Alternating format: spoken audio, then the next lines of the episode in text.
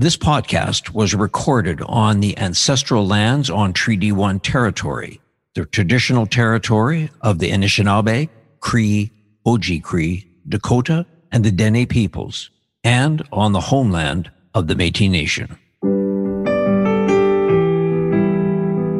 This is Humans on Rights, a podcast advocating for the education of human rights. Here's your host, Stuart Murray.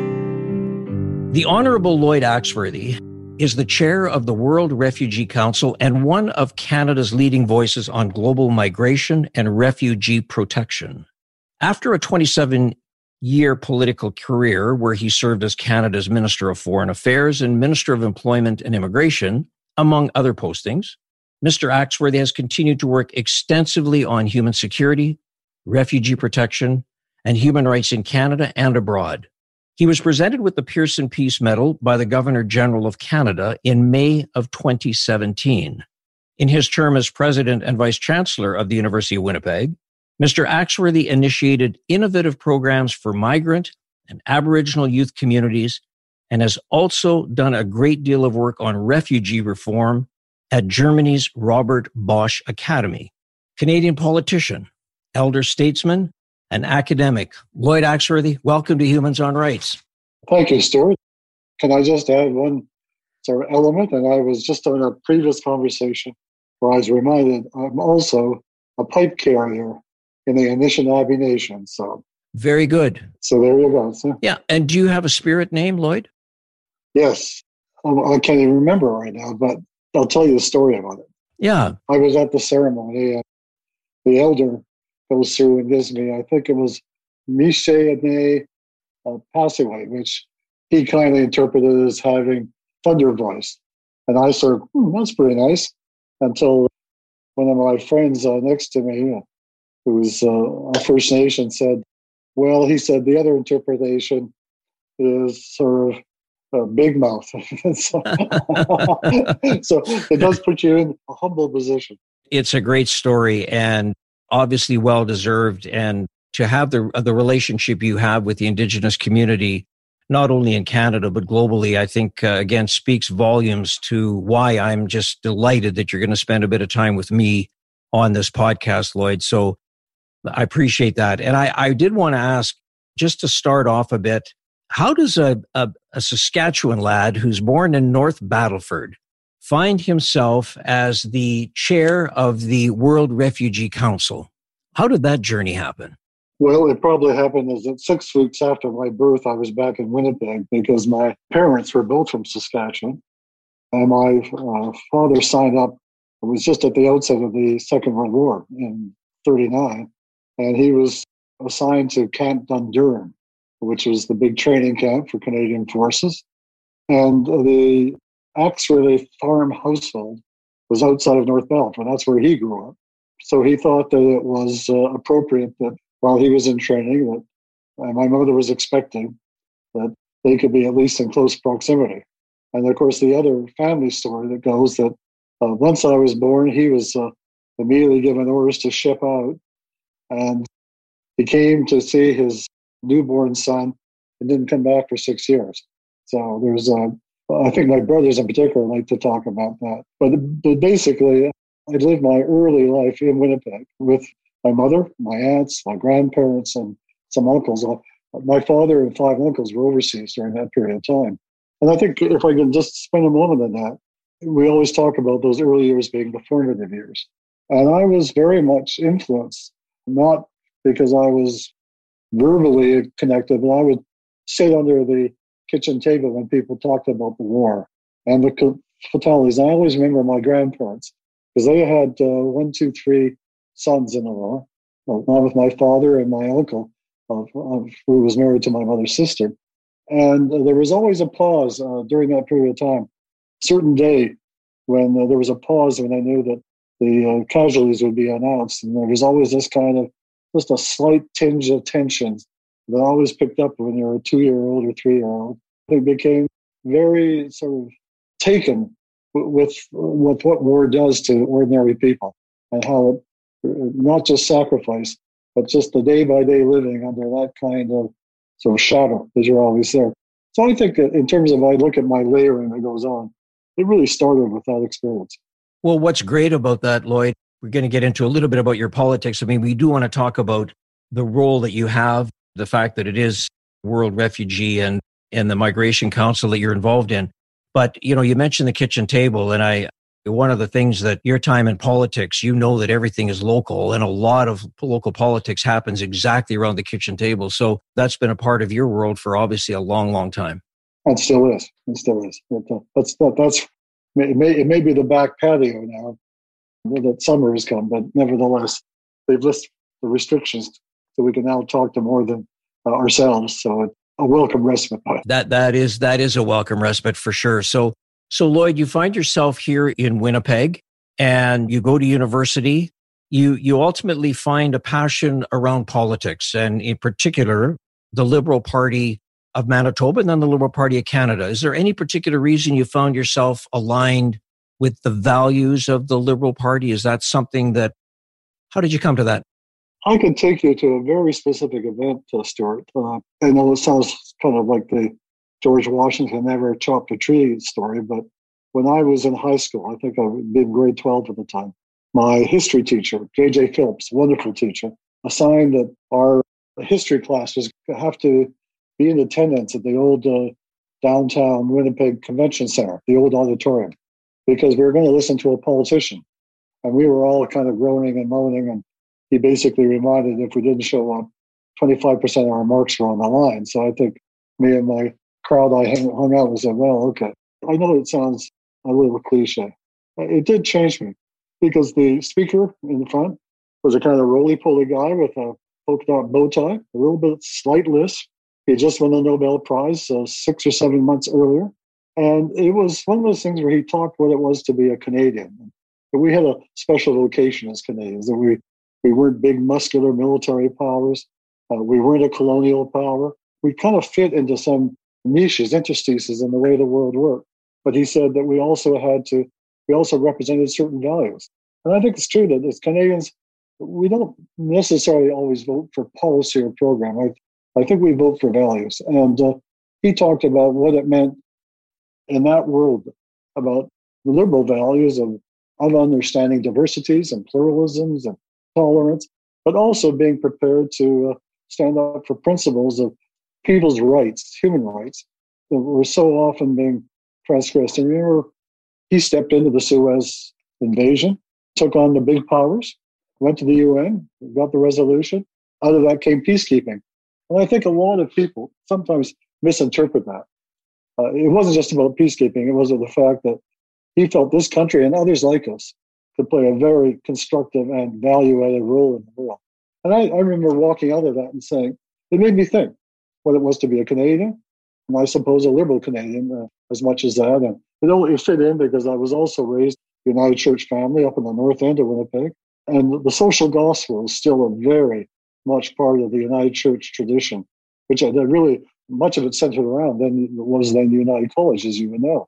And the social gospel, as a Christian belief, is that to, uh, to demonstrate your faith on earth to other people, and that means going back to some of those wonderful New Testament do unto others as they would have them do unto you. And that again was part of it. And I think Pearson embodied that. And that's, I think, where I, I got not uh, both a, a, certain kind of patriotism and a certain, and it tied into my into being a liberal. And I think that was that was really the pathway. Yeah, no, and it's fascinating. And I mean, there's so many great books written on Pearson, and uh, that Nobel Prize piece, I think, has really been one of his legacies that people don't talk enough about. Sometimes you get into politics, they talk about your political past, and that's really leadership at a global, which is what you have become. And we're going to get there, Lloyd. But tell me, you've decided now that uh, you know there's there's principles that that Pearson at that point from a liberal perspective. How did you transition from deciding whether you wanted to sort of just get involved and actually become a candidate? I'm not sure when crossed the Rubicon, but I, I do know that following my education at uh, United College, I was privileged to get a Woodrow Wilson Fellowship to Princeton University. Arriving in the United States in the 60s, civil rights movements, the Vietnam War, the student rebellions. I mean, there was such a kind of pent up effort to change it, it was transformative in so many ways, in the particularly in the area of ideas. And I remember when I was involved tangentially in some of the civil rights activities in the state, learning that the best kind of decisions are made by the people who actually are affected by those decisions. That kind of participation. And it struck me that it was a, it, there was a certain calling, but here was the difference, Stuart. And I think I've tried to, I always believe that you, know, you could be out there on the barricades, and, and that's an absolutely essential, valuable role in the world today. But if there aren't people on the other side of it, uh, in parliament and legislatures and assemblies, councils, who are prepared to listen and respond, then it doesn't work. You need to have, I mean, to use the old football expression, Mr. Inside and Mr. Outside. And I think so. I, I felt that getting into politics to me was a calling. And I, I, I don't want to sound sort of Pollyannish about it, sort of, but to me, it's always been uh, one of the great privileges of my life. And I, I can recall in those days when I first started getting elected, I would, on the day of the election, I would be out knocking on doors and bringing people to the polls. But along about uh, six o'clock, I'd retire to my bathtub and pour a bottle of scotch. Not the same brand I drink today, but nevertheless a decent scotch. I would sit back and contemplate the incongruity that there was thousands of people out there deciding my future and, and through that kind of the future of things I believed in. It's an incredible feeling to have that sense. Well, you've been there. The elected office, I think it's too often sort of uh, tirade against. People say, "Oh, Paul, you know, politicians aren't always held in very high regard." But that whole idea of a public trust, realizing that there's representative parliamentary system, that there's all kinds of people who get out of their out of their couch and away from work and walk down to a school or a church basement and cast a vote for somebody. That's a remarkable, remarkable. And I think that's why well, if I can just fast forward, that's why it's so important to keep a real vigilance today that we don't give it away. Yeah, Lloyd, I think that you have really sort of epitomized what the, you know, sort of a small town kid who had a belief in something, who came across an opportunity to make a difference. Uh, clearly, going to Princeton in the 60s, I mean, exposed to all of the stuff that you just mentioned. But now you find yourself successfully elected as a member of parliament and into cabinet and and becoming sort of Canada's representative abroad as the uh, Minister of Foreign Affairs. What did you get a sense that you could do in that capacity as a minister? Again, understanding Canada's role globally, which I think you've got a great sense of. But now you are the leading minister, the Minister of Foreign Affairs representing Canada.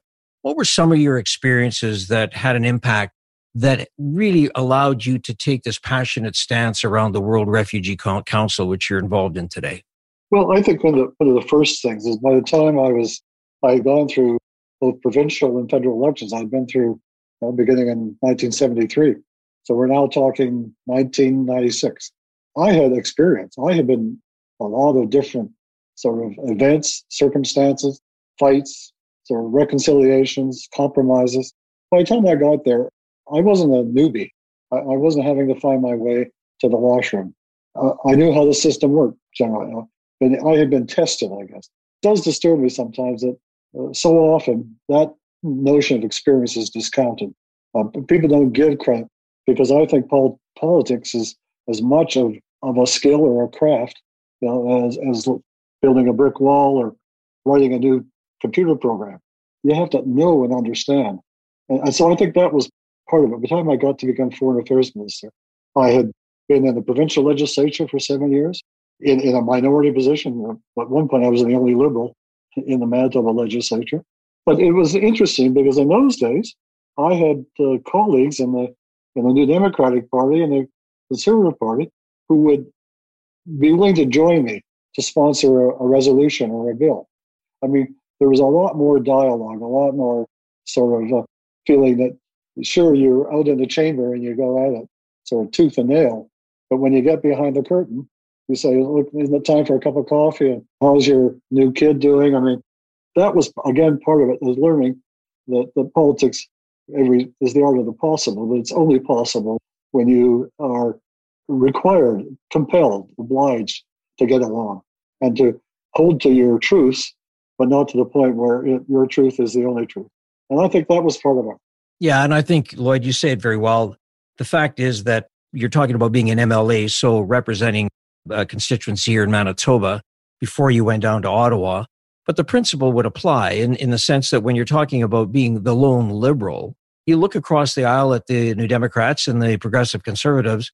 I mean, you have one thing in common, maybe many, but one thing in common. You're all Manitobans. You all live in this province. That's right. And you, and you want to do some good. And I'll just give you an example if we have a moment. I represented Fort Rouge at the time. And it was just at a period when that part of the city was really going through a major sort of turnover from rental housing and apartments to, to condos. And there was a lot of sort of uh, misdemeanor taking place. A lot of people were being felt threatened about losing their housing. And so I, I brought a bill into the legislature, which to, would provided certain uh, requirements and certain procedures to ensure that people were protected in doing that. And it was supported. Larry Desjardins, who was uh, had been a liberal but went to join the NDP, seconded the motion. And I got debate. I got support from all sides of the House. To me, that was an incredibly rich experience. I said, hey, it can work. I know people are saying about Joe Biden bipartisanship. It's all foolish. Let's just go our way or the highway. No, I, I think you have to be open to broadening the circle as opposed to shrinking it. Let me segue into what you're currently working on now, Lloyd, as being World Refugee Council, the chair of that. Let's talk about the importance of countries that look at. I think there was a stat, and I think there numerous times that we've had breakfast. I tried to take some notes, but I think you said to me at one point there's 80 million people around the world who have been forcibly displaced. So, what can a country, and in our case, Canada, what can we do to look at assisting that? And I want to get a sense, Lloyd, from you, because so often people will say, why are we worried? We have so many local problems. Why are we worried about what's happening elsewhere in the world? Sure. It's becoming even more evident in today's world that no land is an island.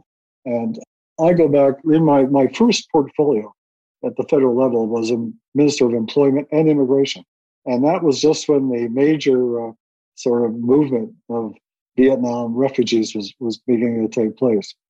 And my, uh, there had been that brief period of, the, of uh, Joe Clark's government, and they had a, a, really good guy named Ron Atkey, who was the Minister of Immigration at the time. And I remember when I got appointment, and uh, I think Ron invited me out for lunch in the parliamentary restaurant. They said, you know, Lloyd, uh, there isn't a portfolio that has more to say about what Canada is and will become than being an immigration minister because you determine who will be the people that make it happen. And at the time, it was just we were working under a new immigration act that uh, Bud Cullen had brought in in the last years of the then Trudeau government, uh, which provided private sponsorship. And so I became part of a group of immigration ministers. There was about 15 of us at the time who met regularly, well, not regularly every week, but every three or four months, to discuss how would we share the responsibility. People were hundreds of thousands were having to escape the Indochina Peninsula, and they were landing in Malaysia and Hong Kong and Indonesia, throughout Southeast Asia. And we decided that we had to share responsibility in two ways. One, to provide a serious resettlement, that we wouldn't just kind of wave a wand or, or, or provide a sort of roundabout rhetoric We'd actually do something. And so we were able, and I think Ron Atkey and uh, Joe Clark started that. Uh, when we came in replacing them in 1980, we found that the sponsorship program for Can- individual Canadians, groups of Canadians, people uh, around a water cooler, churches, a local community, had the right to sponsor refugees. I'd like to say that I had grasped the holistic, but that was really because I didn't have a lot of money in, in my portfolio. And I thought, boy, if I can get sponsorship from a lot of Canadians, well, we 50% of our refugees coming in at the time were sponsors. So, and as a result, here, here's, I think, it, it's, to me, it contributes why Canadians, probably more than any other Western, rich, developed country, still have a very open, tolerant view of immigration and refugees. I saw an Environics poll that does an annual assessment on refugees, we're still 70% plus of Canadians say, yeah, it's a good thing to do.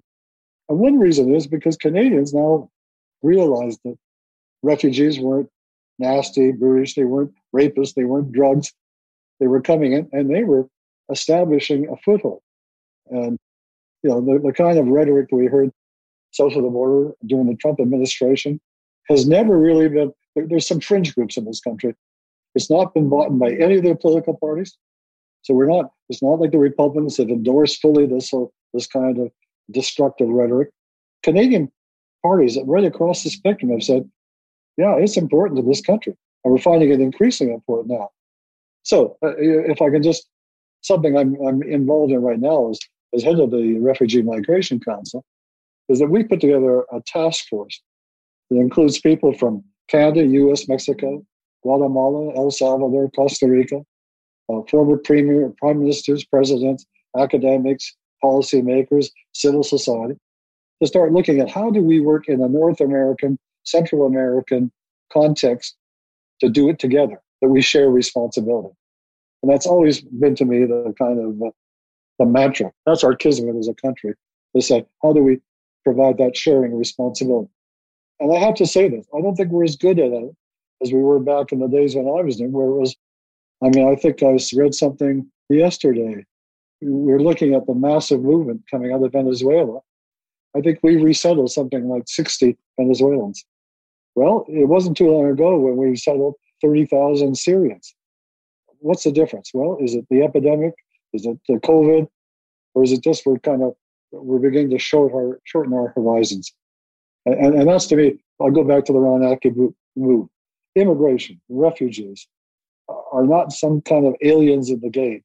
Uh, they are part of a lifeblood of a country. And just as you have immigration for economic or financial or family reasons, to bring people in who have been dispossessed of any right. I mean, Stuart, you you really lead a, the human rights sort of uh, messaging in this in this city. If, if to me, the right of sanctuary, the right to be protected, when you have been dispossessed, whether by conflict or drug cartels or climate change, or you have a right to find a place that you can protect your where you, your family, uh, your your siblings can get by. And that, to me, that's still still is probably a hallmark for this country. Except I don't think we're. I, I think we've fallen a little bit of prey to this idea. The borders are now we have to build them higher as opposed to building bridges across them. You have seen and as part of your portfolio and when you've been in politics and out of politics you've always advocated so strong that canada is one of these very special countries. And i think you you talked about the fact that we're kind of a middle power. And you referenced the fact that we should be conveners matchmakers innovators and reformers and when you start to look at all of those elements it does allow a nation to be a place that's welcoming to refugees. I want to just take a moment, Lloyd, because you're you've got a lot of history and you're an expert in this area. A lot of people, I think, get confused between migration, immigration, refugees. Give us a sense of is there one area that you would say we should focus on? Are they all part of something important? Give us a sense of what does that look like? Well, I mean, immigration's been happening since uh, human beings started walking on two legs. There was immigration from East Africa into the Middle East, I mean, and across the Bering Peninsula and into Europe. Most countries have been, immigration is part of their long millennium legacy. Refugees have a very specific kind of definition. And it's, it's not necessarily fully a modern one. And you go back into the, the histories of ancient cities and the Roman Empire, most of these places had a sanctuary in that city to help protect those who had been dispossessed. It's always been a tradition. It's been carried on in some of our churches and synagogues and mosques since then. But it became a more formal policy after the Second World War, when there was a mass movement of refugees coming out of Eastern Europe, so Russia in particular. And it was at that point when there was a incredible period of human history when the countries got together to make things work collectively, where the refugee 1948 Convention on Refugees was established. But it was a very narrow definition. It was escaping political persecution. And that represented the, the context of the time. People were escaping uh, Russia, they were escaping Nazi Germany, the Holocaust. And, and that was the kind of very, fairly small circumference. Since then, of course, it's changed. People are forced to move now because of all kinds of other and increasingly dangerous issues. I think climate change is increasingly becoming one of the real strong motivators behind people being forced to move. Uh, we talk about what's happening in Central America, where you were all struck by the news accounts of people gathering at the U.S. border, major caravans coming up? Well, I mean, it begins in, in a small community of Honduras where the agricultural capacity was basically sort of uh, denuded because large plantations took over to, to really grow half a million bananas as opposed to a thousand bananas. I mean, those then then it was really bad government. You you had when I was immigration minister, we brought people from El Salvador who were being sought after by the, the death squads. In Canada, we had a special program. Pick them up before they get when they're getting out of jail, before the death squads get them, put them on a plane, and they arrive in the Toronto airport. And now you're finding what we call climate refugees in Central America, to go back to that region. The major sort of hurricanes in the last two years have basically decimated so much of the of the community. And as a result, and then of course is the, the drug cartels, which have more money and more power than a government in, in the region. They prey upon uh, young men and young women. And if you're a mother or a father, you want to get the hell out so your kid isn't sort of dragooned into one of these uh, cabals. So all those things have combined. It's a confluence of a lot of different forces. But our definition hasn't kept up with. We're still working on that 1948 definition of a refugee. And we do have immigrants. And so what we talk about is the word increasingly I try to use is forcibly displaced persons to cover those who are forced out of their home or their region, not for any reasons of their own slackness or their own sort of. Now, there are people who want to improve themselves economically, and that drove how many of our sort of forebears to this country. But uh, you just don't have a choice. If you want to live, you want to eat, if you want to be secure in your home, then you got to leave. And I think that to me is a great conundrum of our time. Lloyd, you mentioned what uh, was on the news. I mean, Trump was building a wall. It was dominated the news in this last election. All of these families at the Mexican U.S. border, and the you know the, the the pictures and the news. I mean, it just looked horrific, and where the children were being separated. You actually went down and visited that. Yeah, I did. Yeah, yeah. I, I was invited by U.S. Mexico Study Center in San Diego, University of California, San Diego, to, to give some talks. And then, well, Tijuana is right across the border. They said, "Would you like to?" There was a time when they the camps were really building up, and so uh, Rafael Mendez, who's our the director, we we arranged because he he's a Mexican with a lot of uh, sort of contacts in the government, and we were given a period of three or four days just to go to the camps and talk to people. So here's something, sir. I noticed that the demographics of the camps were really highly skewed towards women and children. And I started asking people sitting on their campsites or around their fires and said, So what happened? Well, about the time that they started moving in the caravan, the Trump administration erased two major criteria for being accepted for asylum. Number one, domestic violence, number two, drug violence. And these women who believe that when they got to the border with their kids, that they would have a, a legitimate right to claim those criteria as a basic entry. It was wiped out for them. And they were just gathering there with no place to go. And I, I mean, I tried to come back and make a pitch. You and I talked about it to how, how could Winnipeg become a, a sanctuary city. At that time, I think there's just beginning to see a little bit of a sort of uh, freezing of our own sort of sensibilities about this about this issue. I'm hoping through this task force that I just talked about that we can begin to reintegrate that. Will that have any impact, Lloyd, on the conversation around the safe third country agreement between Canada and the US? Is that impacted in any way, shape, or form in, in this discourse you're involved in? Oh, it's impacted in the sense that our council, human rights groups, lawyers, and all, including the federal court, has voted against it. But uh, the existing governments hang on to it for reasons that I think are probably convenient for the immigration department. It's easier to have to sort of let somebody else fit who's coming to your country than doing it yourself. To me, that's just sheer sort of negligence on our part. And uh, but so far, there doesn't seem to be any will or firepower to make that change. And one of the things I would think that when you spent time as kind of leading the when you were minister of, of foreign affairs i guess global affairs as it is now referred to but the same portfolio one of the challenges must be that as you come in as the political master, if you will, of that portfolio, the importance of having the bureaucrats that are there day in, day out, day in, day out. Because I mean, at some point, it's pretty impossible, despite the fact that, I mean, you learned a tremendous amount, as you said, when you got to be a minister and, and uh, whether it was uh, immigration or whether it was foreign affairs, you weren't a newbie. I mean, you, you kind of knew the political system. But the political system is one thing. The whole bureaucratic system below that, Lloyd, must be something else. And I guess you wonder to maybe just give you, if you can, how do you see that relationship? Either is it being frustrated or do you think there's a chance that things are changing at that level also? When I went to foreign affairs, I was highly sort of uh, awed by the degree of professionalism in a foreign service. But I also recognized that it was a a little bit of a closed club.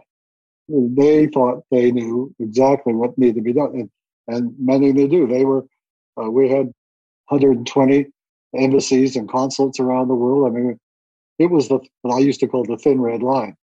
And it was always fascinating to read the telegrams coming in because there was a lot of smart people, but they were kind of into a little bit of a what I would call a commedia dell'arte, roles that had been assigned and hadn't changed for centuries. And that's why it was really important to have political leadership that not only has some experience, but also brings with it. And here's something I sent you an essay I've just written. I said, here's a difference. As we were preparing for the 93 election under Mr. Chrétien, and I was the foreign affairs critic in the opposition, I was mandated by the prime minister to go out and do a series of, of meetings, policy discussion on the United Nations, ability to bring new ideas. And so we had at the time fairly interesting set a little network.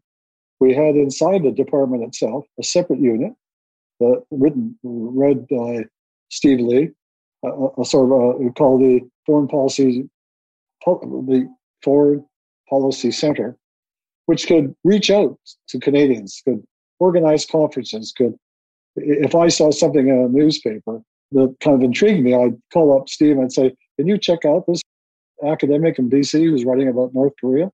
And by the way, he did. And I got in contact and we opened up negotiations with North Korea. But it, there was the Pearson peacekeeping centers.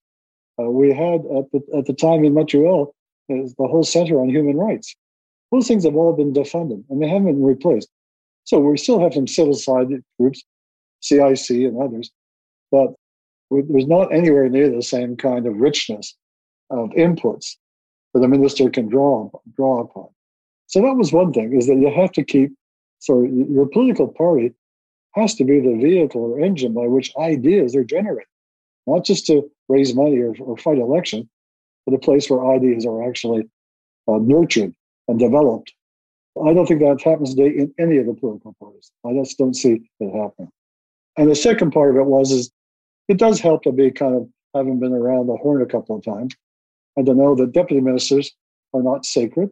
Some of them are terrific, and others are, can be pretty uh, sort of uh, closed-minded and very rigid. And, and I had one minister, I won't tell the portfolio to protect the innocent. I actually had to go to the prime minister and say, "You have to move him. You have to move me," and I I won that one. And by the way, the word got around in the bureaucracy, like don't trifle with this guy. what was I doing wrong? It it sound very cheeky that I could do that. Well, at the time, I was only one of two elected Liberal cabinet ministers from Western Canada, so I had I had a nice. Plus, I had a good relationship with Jean Chrétien, who was a very good.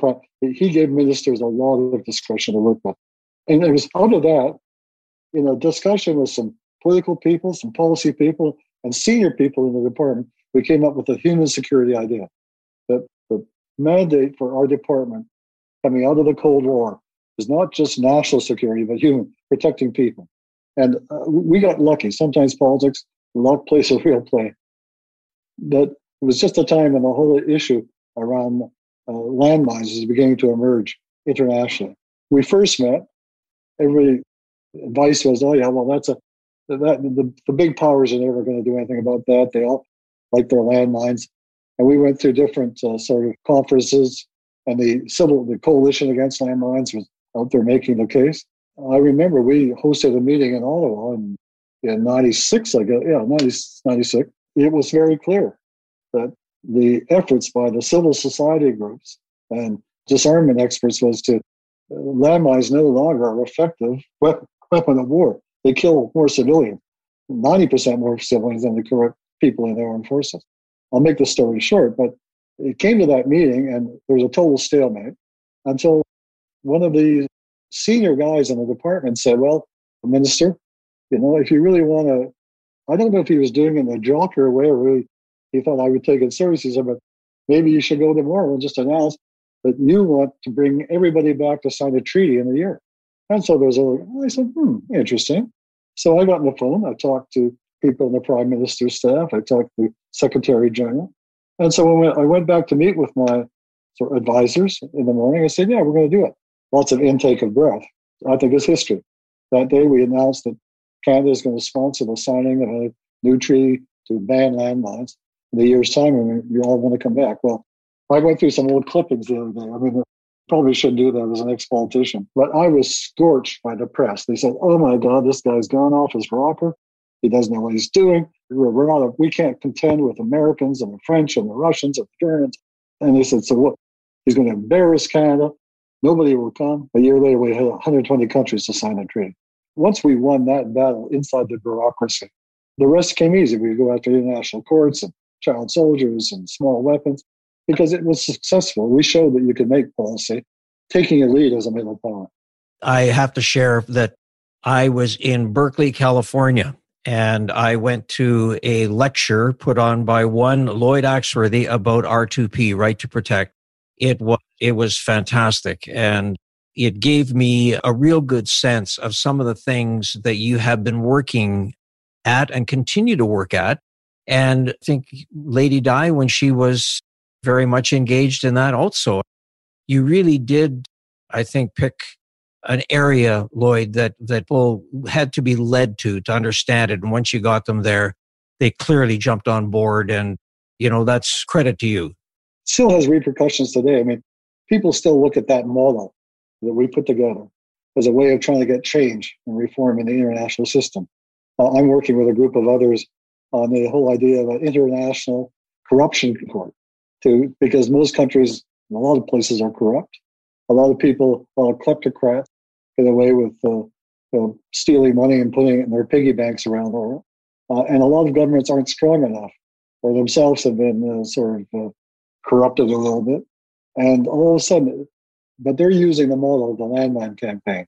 Start with a core group of countries, build out partnerships with civil societies and with businesses and others. And we're slowly putting together a notion that it may not come to fruition in my lifetime, but I think it, it's the beginning of an idea that will eventually come. Because once again, the hard reality is that sovereignty is not an exclusive principle of some divine right. Uh, it is a good way of defining the rights and obligations of nations, but it's also a way that those rights and obligations can't be used to terrorize or victimize people. I read that essay that I, and I love that term kleptocrat that was uh, something you know that I, I hadn't heard before, but I, that was fantastic. Lloyd, the other thing that I think is really you know sort of important about what your career path has taken you, and you know to talk about the fact that uh, you're a Winnipegger, but you find yourself in front of the high authorities in Germany, particularly the current prime minister there, talking about the importance of how do you settle refugees. I think that she had some challenges because they took in a million, I think, refugees, and they didn't quite know what to do. And I think Angela Merkel is always kind of looked at as kind of the mother of the world. I mean, she's obviously been somebody with tremendous intelligence, but this, I think, had not necessarily the most positive impact upon her. And so she reached out to you to get some advice. Can you share with you what happened there? Well, again, you know, sometimes it's serendipity that works, but I have been asked by the the Bosch Foundation which is a, a offshoot of the major Bosch industries that supply everything from your toilet bowls to your toasters. And it just happened at a time when a large surge of refugees were coming into Europe from the Middle East and from the uh, particularly from Syria. And at that point, Germany had never really quite dealt with the refugee problem as an internal issue. And they had been clearly, I mean, the, God bless the source of the Holocaust, but they were always administratively, bureaucratically, they really weren't set up to really look at asylum resettlement. Whereas we had had the practice. I went back to my example in the Vietnam War. Here was one of the things that we learned. It's so much better to do the convening of people who are seeking asylum, giving them a vetting, checking their health away from your own border. We set up in many of our embassies, two thirds of the staff would be immigration officers because it was much better to do it off border as opposed to letting huge amounts of people. Well, the Germans found themselves, and all Merkel to her great credit. I mean, it, she will go down really in history as, as one of the, the real change makers. And I, I, think they picked up on some of the ideas of first working as a question of shared responsibility. This isn't something that each country has to handle only on its own, which is why we're working on a North American, Central American model. And she also, I think, uh, she had the political strength to carry it through. She was in real command of the of the parliament and of her own party. That is not the case in so many governments today. I mean, we have a minority government in Canada. We had the Trump governments, and you have all kinds of now these kind of what I call a posse of populists out there, sort of using anti-immigration as a basis for winning power. That is, to me, is a, one of the real trend lines. As Canadians, we have to be watchful about, but they can also offer alternatives. We show how it can be done. And this is not some kind of beating the breast. It's just that we've been able to nurture a system that works for us and in which Canadians approve of. And I think that's that's one of the lessons we have to take to, and continue to take to the world. Because I can tell you this, sir, it's not going to get much better because the impact of climate around the world. When I wrote that 80 million, it's now 80 plus every month or two, another one or two.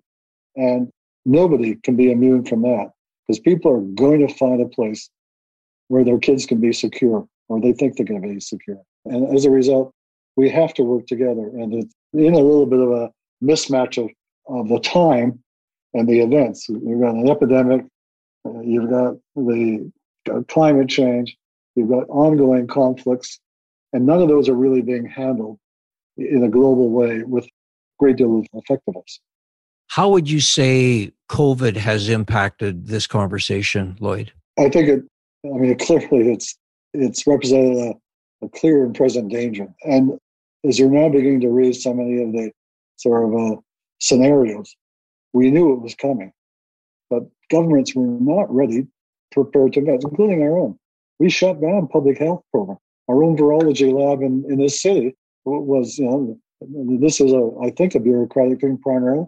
It pulled a lot of its research and its top flight scientists, and whether they took them back to auto, I just think they just cut the budgets, pure and simple. But it's also happening all kinds of places that the scientists weren't being listened to. The epidemiologists uh, were kind of considered to be somehow kind of a weird characters. That's one of the lessons that we have to have a much better early warning system so we're not reacting, but we can start preempting. On the other hand, I'm not sure we would everybody would say this is a great thing, but I think the uh, the COVID has opened up our eyes on a lot of inequities and dissidence in our own societies that we were ignoring.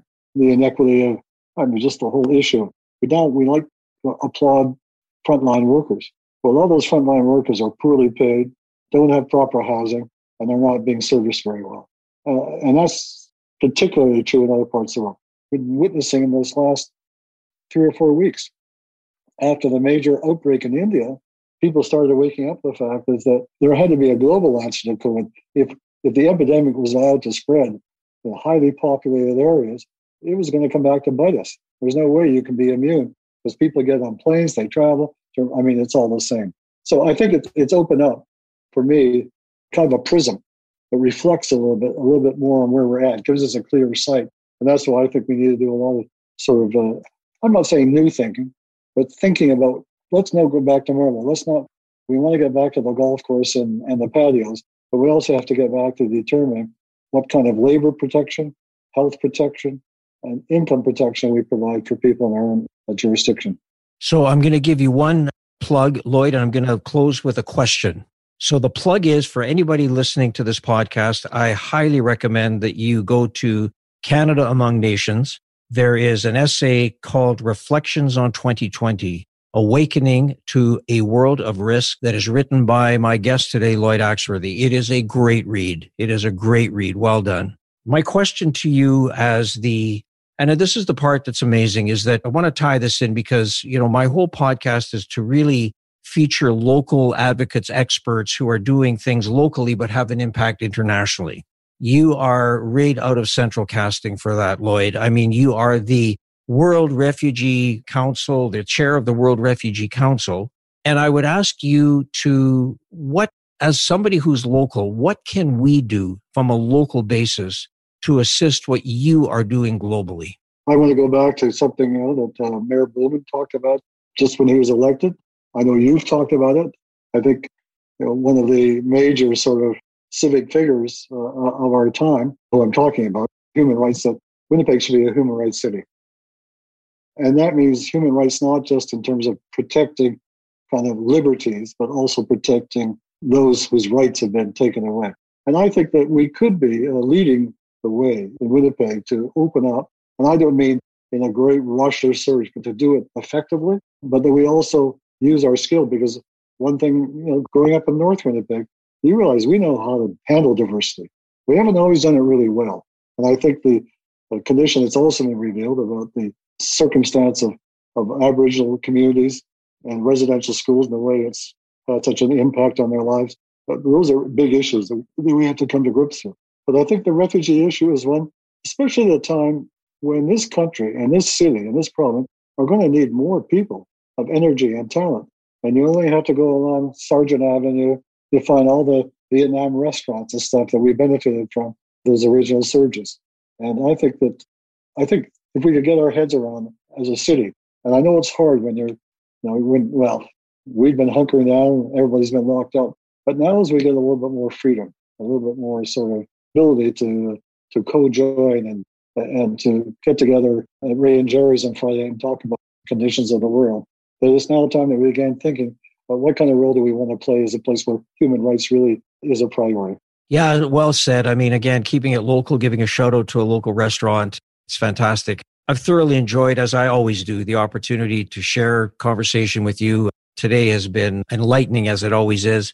Lloyd, I just want to take all the moment just to say thank you for what you have done, what you continue to do, and thank you for taking time to join me on my podcast, Humans on Rights. I appreciate all the above. And I just hope can continue to do it for a while. Look forward to it. You take care. Okay, sir, for sure. You take care. Bye bye. Bye bye. Humans on Rights is recorded and hosted by Stuart Murray. Social media marketing by the creative team at Full Current in Winnipeg. Thanks also to Trixie May Bituin. Music by Doug Edmond. For more, go to humanrightshub.ca. A production of the Sound Off Media Company. What happens when we play outside? We become healthier, both mentally and physically. We become more creative and more focused. We connect with nature, each other, and ourselves. Let's Take This Outside, a new podcast hosted by me, Marianne Iveson, an aspiring outdoor athlete and nature lover. I speak to athletes, outdoor professionals, and scientists about their connection to nature, how it affects their performance, and everyday life. Let's Take This Outside, available on Apple Podcasts, Spotify, and Google Podcasts, and at ivesonvoice.com slash podcast.